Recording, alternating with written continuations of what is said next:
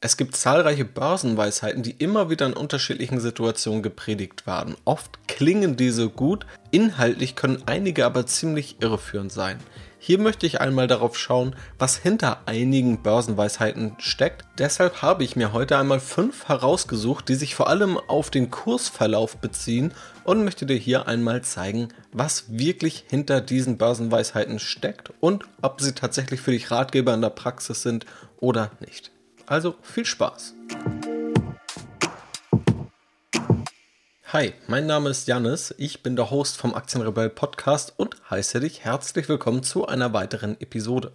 Heute geht es, wie du schon im Intro gehört hast, um Börsenweisheiten oder auch Börsenmythen.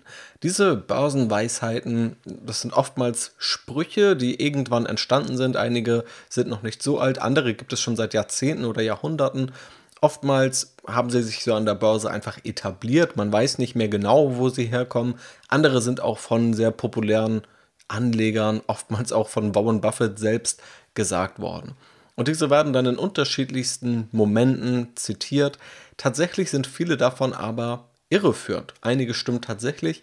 In jedem Fall sollte man wissen, welche davon stimmen, welche nicht und auch was diese in welchen Situationen aussagen. Denn Börsenweisheiten, das liegt auch in der Natur der Sache, sind verkürzend. Es sind rhetorische oder rhetorisch gut formulierte Sätze, die im Gedächtnis bleiben, die, die, sich oftmals reimen.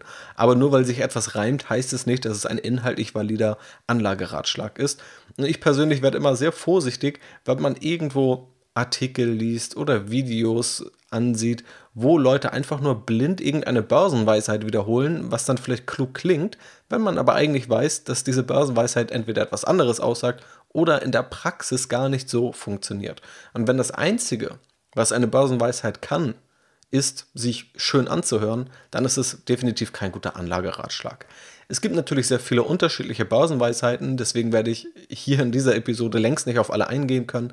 Aber wenn du auch Börsenweisheiten hast, die ich gerne mal prüfen soll, dann schick sie mir gerne zu, einfach per Mail oder per Instagram, dann nehme ich sie gerne auf und dann mache ich gerne regelmäßig auch Podcast-Episoden, wo ich auf unterschiedliche Börsenweisheiten schaue. Heute geht es etwas um das übergeordnete Thema Kursentwicklungen und vor allem, was eine Kursentwicklung, entweder also ein Kursanstieg oder ein Kursfall, für die Zukunft aussagen könnte und was es da für unterschiedliche Weisheiten gibt, die du sicherlich auch schon mal gehört haben wirst. Die erste Börsenweisheit lautet, von Gewinnmitnahmen ist noch niemand arm geworden. Das lässt sich nicht auf einen bestimmten Anleger zurückführen, meines Wissens nach, ist einfach so eine Börsenweisheit, die immer mal wieder genannt wird. Und man muss sagen, diese Weisheit ist jetzt erstmal relativ banal. Also die Argumentation ist dann oft, naja, diese Aktie, die ist zwar gut, ist ein gutes Unternehmen, die Aktie ist aber auch schon gut gelaufen, also wer Gewinne mitnehmen will, sollte mal darüber nachdenken. Von Gewinnmitnahmen ist schließlich noch niemand arm geworden. So in etwa hört man das dann oft. Wenn wir jetzt mal auf diese Weisheit schauen, dann kann ich direkt mal vorwegnehmen, diese Weisheit würde ich so definitiv nicht unterschreiben und ist in meinen Augen sehr irreführend. Klar ist, wenn jemand Gewinne erzielt und im Gewinn verkauft, das meinen wir mit einer Gewinnmitnahme, dann wird man davon nicht arm, offensichtlich. Die Frage ist aber, ob dieses Verhalten Gewinne produziert. Denn letztendlich, wenn wir uns ein Aktiendepot erstmal vorstellen, das vielleicht aus 20 unterschiedlichen Aktien, unterschiedlichen Aktientiteln besteht, dann werden naturgemäß einige davon gut abschneiden und einige werden auch schlecht abschneiden. Die, die gut abschneiden, müssen die, die schlecht abschneiden, auffangen oder sogar überwiegen, damit du im Durchschnitt Geld verdienst, dein Geld vermehrst. Das heißt, wenn die eine Hälfte deiner Aktien um 50% verliert und deine Gewinneraktien 20% im Durchschnitt gewinnen, dann reicht das offensichtlich nicht, dann hast du Geld verloren. Und wenn du dann sagst, gut, deine Gewinneraktien, die, die verkaufst du jetzt mal, du nimmst den Gewinn mit, denn davon ist noch niemand arm geworden, dann wird das nicht funktionieren. Dein Depot ist immer eine Gesamtbetrachtung. Und das Ganze können wir tatsächlich auch wissenschaftlich ziemlich gut analysieren. Und ich versuche da regelmäßig mir die wissenschaftlichen Studien dazu durchzulesen, wo eben analysiert wird, zum einen, welche Strategie womöglich besser funktioniert als eine andere, oder aber auch, und das ist hier besonders spannend, wo Anleger zu irrationalem Verhalten neigen. Bevor ich gleich einmal durch die vier wissenschaftlichen Studien gehe und die Ergebnisse teile, gibt es eine weitere Börsenweisheit, die zweite Börsenweisheit, die im Grunde auch genau das Gegenteil besagt. Diese Börsenweisheit heißt im Englischen oder besagt im Englischen, let your profits run and cut your losses short. Also Verluste begrenzen, Gewinne laufen lassen. Wer jetzt also beide Börsenweisheiten hört, weiß eigentlich nicht, was er tun soll. Die einen sagen, von Gewinnmitnahme ist noch niemand arm geworden, die anderen sagen, begrenzt deine Verluste, lass deine Gewinne aber laufen. Und damit können wir jetzt einmal auf diese wissenschaftlichen Studien schauen. Es gibt eine von Weber und Kammerer aus dem Jahr 1998. Da wurde ein Experiment so aufgesetzt, dass einige Aktien durchweg besser abschneiden als andere, ist somit also auch für rationale Anleger, die das dann relativ schnell erkennen sollten, sinnvoll ist, die Gewinneraktien zu halten, die Gewinneraktien also nicht zu verkaufen. Trotzdem haben die Teilnehmer zu 60% ihre Gewinneraktien verkauft, zu 40% ihre Verliereraktien. Obwohl es also in diesem Experiment nur mehr Gründe gab, die Gewinneraktien zu halten, wurden diese überwiegend verkauft. Man sieht also hier eine Neigung, dass Anleger eher Gewinneraktien zu schnell verkaufen. Gehen wir auf die zweite Studie von Odin, auch aus dem Jahre 1998. Er hat festgestellt, dass Anleger ihre Gewinneraktien, Gewinneraktien ist hier natürlich immer ein Begriff, der auf die Vergangenheit referenziert, also eine Aktie, die in der Vergangenheit am besten abgeschnitten hat. Anleger verkaufen ihre Gewinneraktien demnach zu 50% eher, als ihre Verluste zu realisieren und das ohne, dass diese Differenz durch eine entsprechende Information, rationale Überzeugungen, Transaktionskosten oder ein Rebalancing, also ein Wiederanpassen des Depots an die ursprüngliche Aufteilung erklärt werden kann. Also in der Studie wurde herausgefunden, Gewinneraktien werden deutlich eher verkauft als Verlustaktien, ohne dass es dafür fundamentale Erklärungen gäbe. Greenblatt und Kelo Harju haben im Jahr 2001 eine Studie veröffentlicht und ebenfalls herausgefunden, je stärker eine Aktie gefallen ist, desto stärker ist die Tendenz, dass diese gehalten wird und Aktien, die stark gestiegen sind oder nahe ihrem Monatshoch sind, werden eher verkauft. Und eine letzte Studie von Shapira und Venezia, ebenfalls aus dem Jahr 2001, die haben festgestellt, dass die Haltedauer von Gewinneraktien nur in etwa der Hälfte der Haltedauer von Verliereraktien entspricht. Also Gewinneraktien werden deutlich schneller wieder verkauft. Und das wurde sowohl bei Privatanlegern festgestellt, als auch bei institutionellen Anlegern, also bei wirklich professionellen Anlegern und beispielsweise auch Fondsmanagern. Also all diese Studien zeigen, dass Anleger eine irrationale Neigung dazu haben, ihre Verliereraktien im Depot zu belassen und Gewinneraktien schnell abzustoßen. Dabei wäre also der bessere Weg, das nicht zu tun und tatsächlich stimme ich in diesem Sinne, auch basierend auf diesen Studien, der zweiten Börsenweisheit deutlich eher zu. Also wenn du irgendwo basierend auf Kursverläufen agierst, dann solltest du eher die Verluste begrenzen und die Gewinne laufen lassen. Und diese Börsenweisheit von Gewinnmitnahme ist noch niemand arm geworden, ist eher ein Statement, das ehrlicherweise relativ wenig inhaltlichen Nutzen bietet. Natürlich kann man generell hinterfragen, ob du nur basierend auf dem Kursverlauf agieren solltest. Also wenn wir auf einen fundamentalen Anleger schauen, der also eine Aktie und ein Aktienunternehmen fundamental analysiert, also auf die Geschäftszahlen schaut, dann ist das ohnehin eine andere Vorgehensweise, als nur auf Kursverläufe zu schauen. Also wenn du jetzt beispielsweise dir die Apple-Aktie anschaust. Und dann schaust du dir Apple als Unternehmen an, schaust auf die Umsatzentwicklung, auf die Gewinnentwicklung, auf das Geschäftsmodell, nimmst eine Schätzung vor, wo sich das in Zukunft hin entwickeln kann, ob die Bewertung aktuell gerechtfertigt ist oder vielleicht eine Unterbewertung oder eine Überbewertung vorliegt. All das hat erstmal relativ wenig damit zu tun, ob der Kurs jetzt mal drei Monate gestiegen oder gefallen ist. Also auch diese Kursverläufe, die könntest und solltest du in vielen Fällen auch komplett ignorieren. Wenn man hier aber einer Börsenweisheit irgendwo eine Wahrheit zusprechen möchte, dann wäre es eher, Verluste zu begrenzen und Gewinne laufen zu lassen, dass Anleger eben eher dazu neigen, das Gegenteil zu tun, was eben schädlich für die Performance von Anlegern ist. Schauen wir uns die dritte Börsenweisheit ein. Und ich habe ja angekündigt, es geht hier vor allem um dieses Thema Kursverläufe. Die dritte Börsenweisheit lautet, The Trend is your friend. Also zu Deutsch, der Trend ist dein Freund. Was bezeichnet man hier oder was meint man vielmehr mit dem Trend? Hier geht es um den Kurstrend. Also eine Aktie, die beispielsweise steigt, hat einen positiven Trend. Hier ist unklar in dieser Börsenweisheit, aber ist ja auch verständlich, über welchen Zeitraum man jetzt spricht. Letztendlich steckt dahinter so etwas wie eine Momentum-Strategie oder eben auch eine Trendstrategie. Auch da gibt es unterschiedliche Strategien, die auch gut untersucht sind. Letztendlich also auf Aktien oder Investmentvehikel zu setzen, die über die letzten drei Monate, über die letzten sechs Monate oder über die letzten zwölf Monate oder alle diese Zeiträume gut performt haben. Da gibt es unterschiedlichste Anlageansätze. Und tatsächlich muss man sagen, dieser Effekt, der Momentum-Effekt, ist ziemlich gut belegt. Also es gibt teilweise Rückrechnungen, die über 200 Jahre zurückreichen, die einen Momentum-Effekt belegen. der also besagt, Gerade Aktien neigen dazu, kurzfristig ihren Trend beizubehalten. Langfristig kehrt dieser Trend sich aber eher um. Sprich, wenn du heute für einen, nehmen wir einen Drei-Monats-Horizont investierst, dann könnte es sich am ehesten lohnen, in die Aktien zu investieren, die über die letzten drei oder sechs Monate am besten performt haben. Das ist der Momentum-Effekt.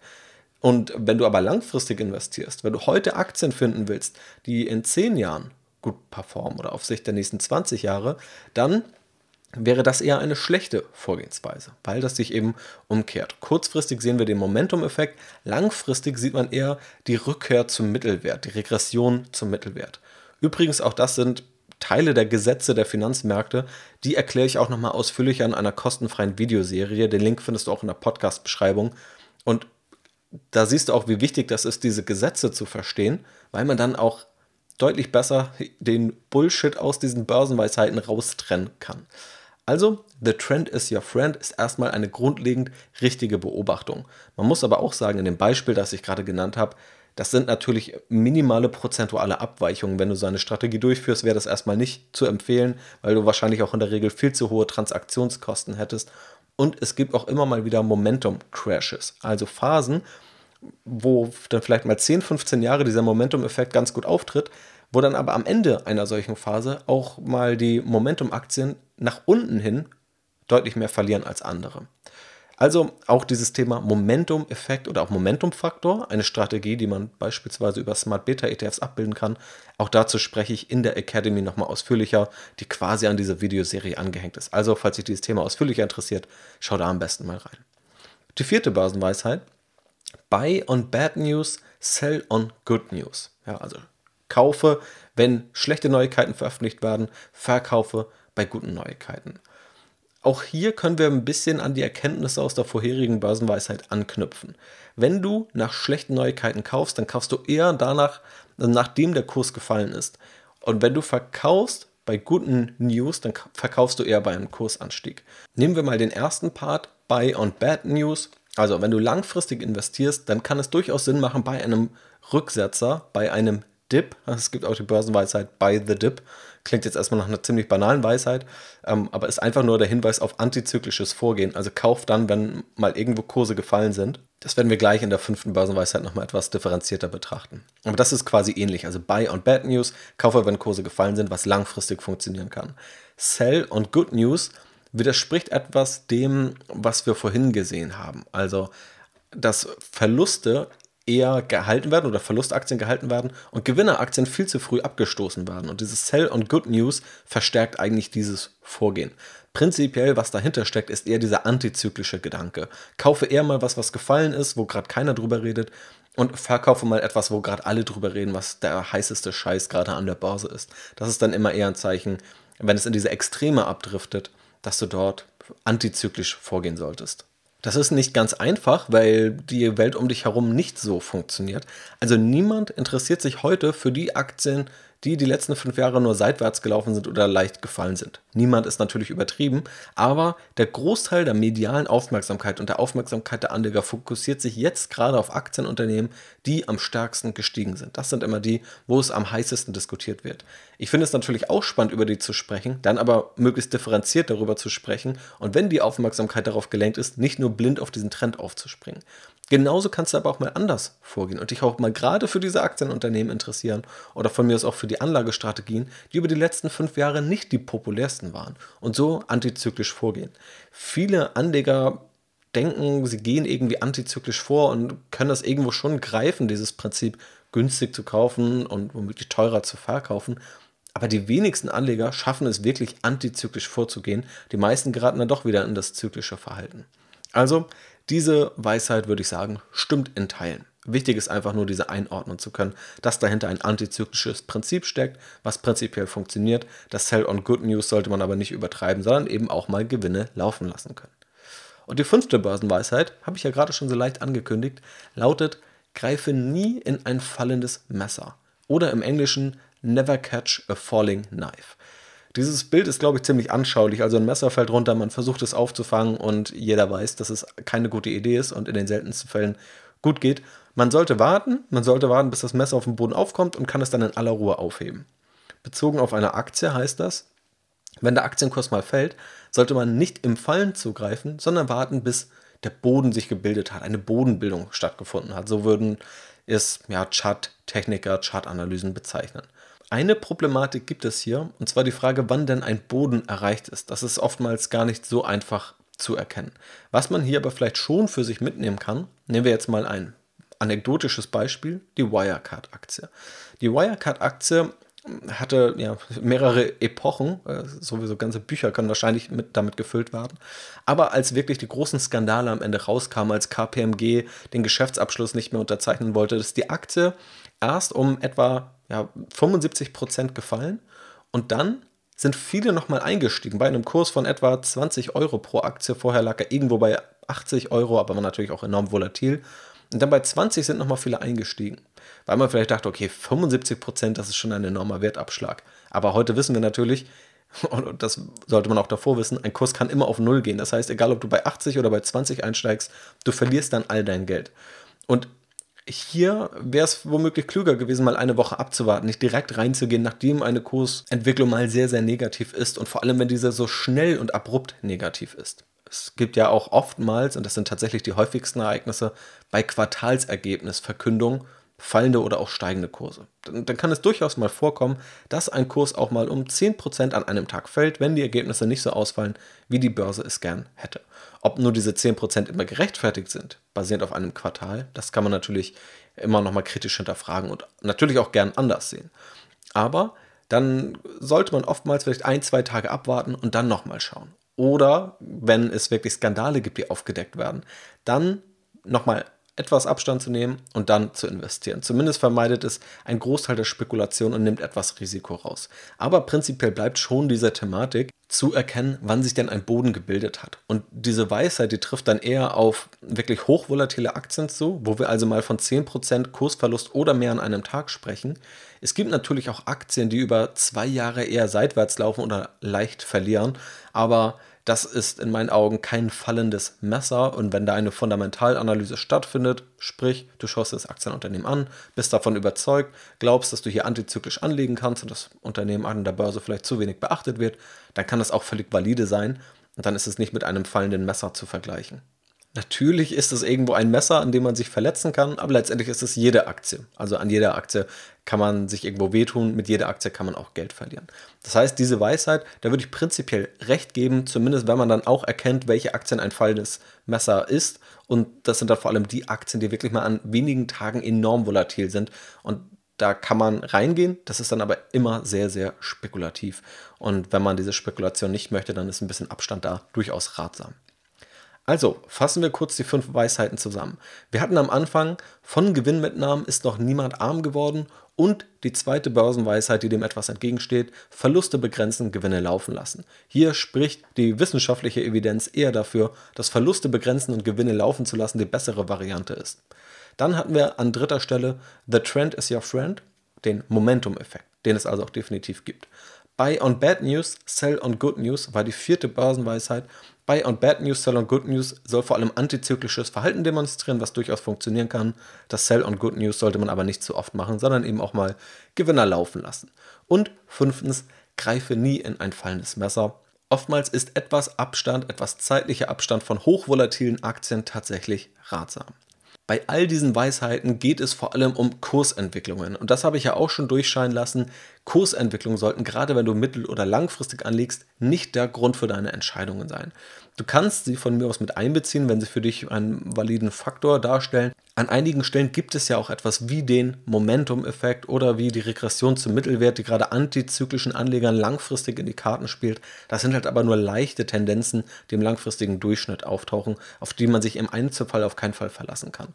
Der Großteil sollte daher auch aus anderen Motiven entstehen, nämlich weil man auf eine langfristig bewährte Anlagestrategie setzt, weil man breit gestreut in den Markt investiert, beispielsweise durch ETFs, oder weil man eben aus fundamentaler Überzeugung in Aktien innerhalb eines möglichst breit gestreuten Aktiendepots investiert.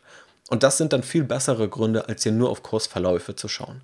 Wenn du dann aber mal wieder diese Börsenweisheiten hörst, die hier mit dem Kursverlauf hantieren, dann hoffe ich, dass dir diese Podcast-Episode das Handwerkszeug mit an die Hand gegeben hat, um das besser zu hinterfragen und besser einschätzen zu können, was dir dort wirklich empfohlen wird. Also, so viel zu den fünf Börsenweisheiten. Alle Links, vor allem dann zu dieser kostenfreien Videoserie zu den Gesetzen der Finanzmärkte, die sieben häufigsten und in meinen Augen schwerwiegendsten Fehler, die ich immer wieder bei Anlegern beobachten kann. Ich zeigte auch meine eigene Core Satellite Strategie, meine Grundsätze, Anlageinstrumente und Regeln. Und wenn du da noch mehr wissen willst zu dem Thema ETFs, Smart Beta ETFs, auch sieben Tipps, wie du klug einsteigst. Depotoptimierung durch Faktorstrategien, unter anderem den Momentum-Faktor, aber da gibt es noch viele weitere All das erfährst du in der Videoserie und auch in der Academy. Also, wenn du darauf Lust hast, schau es dir gerne mal an, entweder über den Link in der Beschreibung oder über aktienrebell.de/slash Videoserie. Also alles ganz simpel und ohne jegliche Verpflichtung. Ich hoffe, dir diese Podcast-Episode gefallen. Wenn dem der Fall ist, dann würde ich mich sehr über eine positive Bewertung in der Podcast-App deiner Wahl freuen. Das unterstützt mich und diesen Podcast auf jeden Fall sehr. Und dann freue ich mich, dich demnächst wieder hier begrüßen zu dürfen. Also, dir noch einen wunderschönen Tag, mach's gut und bis zum nächsten Mal.